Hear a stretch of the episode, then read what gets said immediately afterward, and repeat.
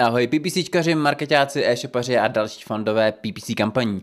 Vítejte u PPC Podcast.cz a vašeho oblíbeného přehledu novinek ze světa PPC, kliky, bidy, noviny. A dnešní díl bude nabitý zajímavostma, novinkama, podíváme se na studii Facebooku ohledně cílení kampaní, srovnáme si výkon kampaní na TikToku v Instagram Reels. S Johnem Loomerem se zamyslíme nad hodnocením výsledků kampaní, projedeme si novinky za listopad a naučíme se šikovný hack pro kontrolu rozšíření o propagaci. A začněme studií výzkumného týmu Facebooku, eh, která má krásný název Interest versus Demographic Targeting, Freeze Pricing Factors for Consumer Packaged Goods Brands to Create Breakthrough Digital Ad Campaigns.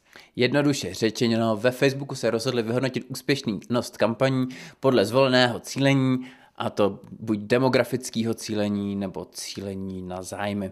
Vybrali si proto segment spotřebního baleného zboží a první zjištění, ke kterému došli, bylo, že důleži- nejdůležitějším faktorem pro úspěšnost kampaně je mít dostatečně velký reach.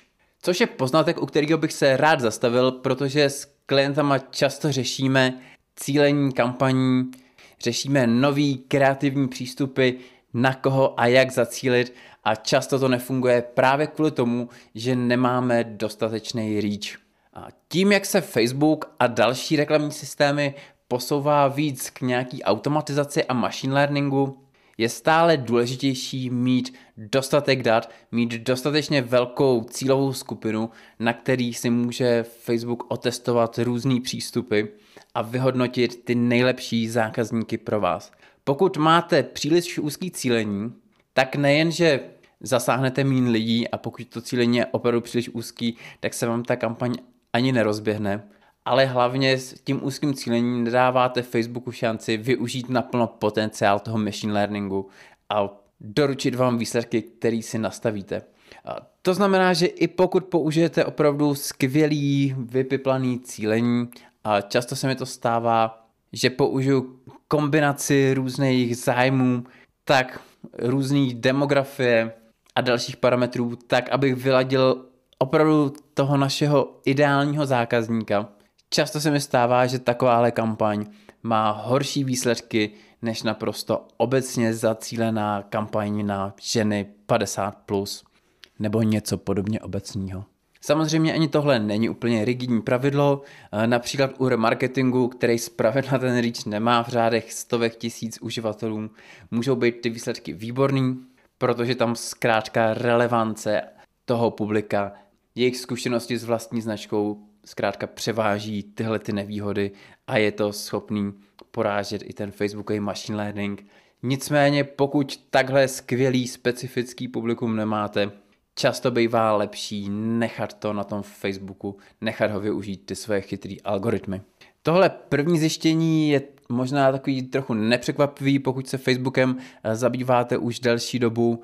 Eh, další zajímavé zjištění, který mě osobně zaujalo a možná i trochu překvapilo, je, že porovnávali vhodnost demografického cílení a cílení na zájmy v kombinaci s cílem té kampaně.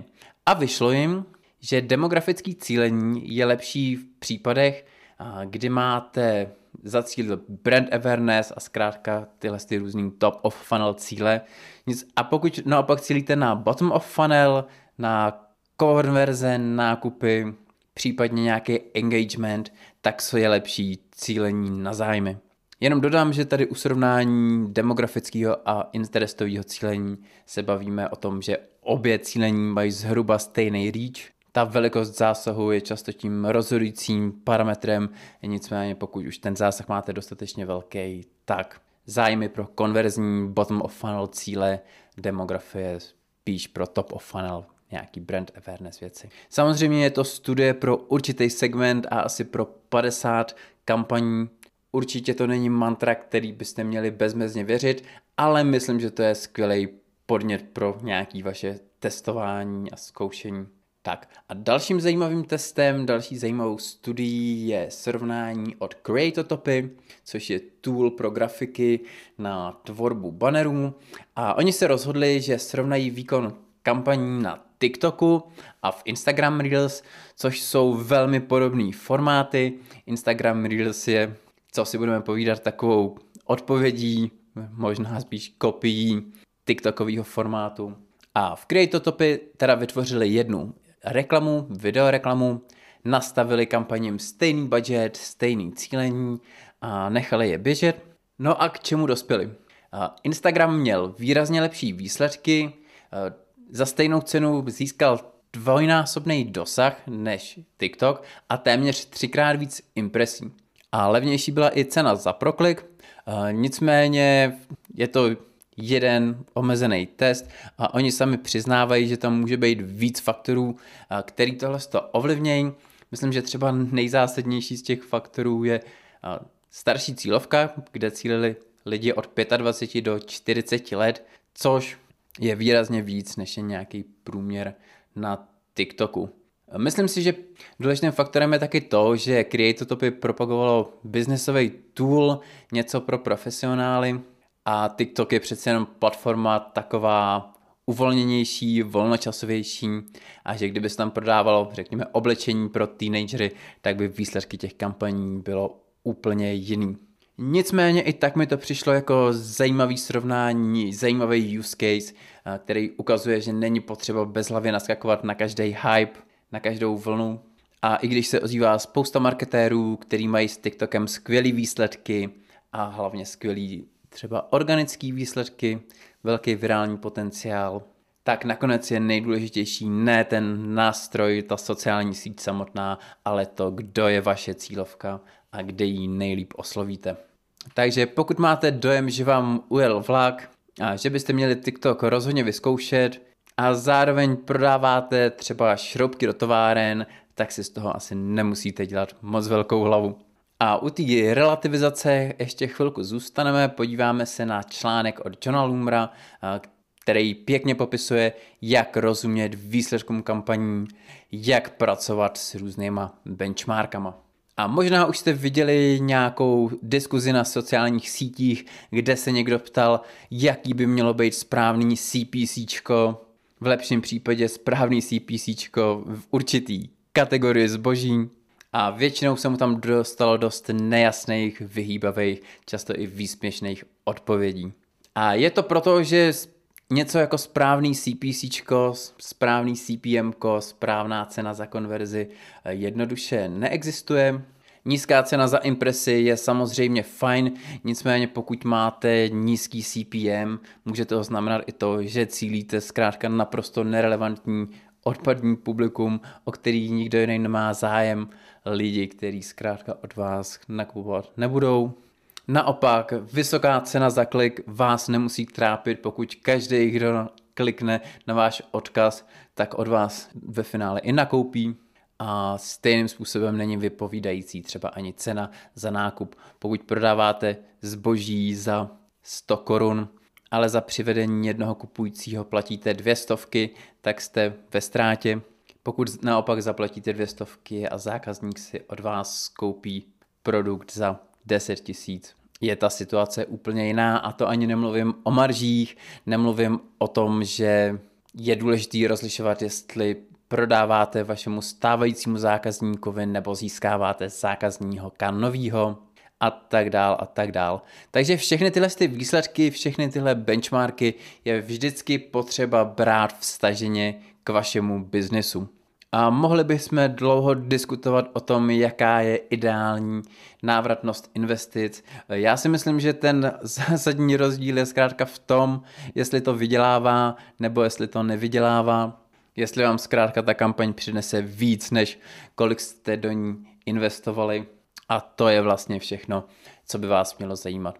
A možná dokonce i ztrátové kampaně můžou dávat smysl, pokud vaším cílem není okamžitý zisk, ale například rychlej růst nebo budování povědomí o vaší značce. Zkrátka je důležitý znát cíl vašeho biznesu, dívat se na to, jak kampaně přispívají ke splnění tohohle cíle. A i když benchmarky můžou být dobrý vodítko pro úplný začátek, nakonec je to stejně jenom virtuální metrika, která nemá příliš velký význam pro váš biznis. Takže slovy Jona Lumra, it depends – A teď si pojďme prosvištět zase nějaký novinky za listopad. Eh, zase budu vycházet z článku z Hanky Kobzový a budu vybírat novinky, které mě osobně přijdou zajímavé, novinky, které ještě v tomhle podcastu nezazněly. A o Performance Max kampaních už jsme se zmiňovali, a nicméně důležitá novinka je ta, že během roku 2022 by tenhle typ kampaní měl nahradit Smart Shopping kampaně a Local Inventory kampaně, stejně jako místní kampaně což je další krůček k úplný automatizaci a blackboxizaci v Googleích kampaní. Další zajímavou novinkou jsou nový přehledy v sekci statistiky. Já osobně jsem zvědavý na přehled dopadů na výkon způsobený změnama v účtu a změnama ve vývoji trhu, protože když se vám najednou dramaticky změní výkon kampaně, tak je to vždycky ta první otázka, je to způsobený něčím, co jsme udělali v tom účtu, nebo je to zkrátka něco, co se děje na trhu, tam venku u konkurence, počasí, sezóna a tak dále.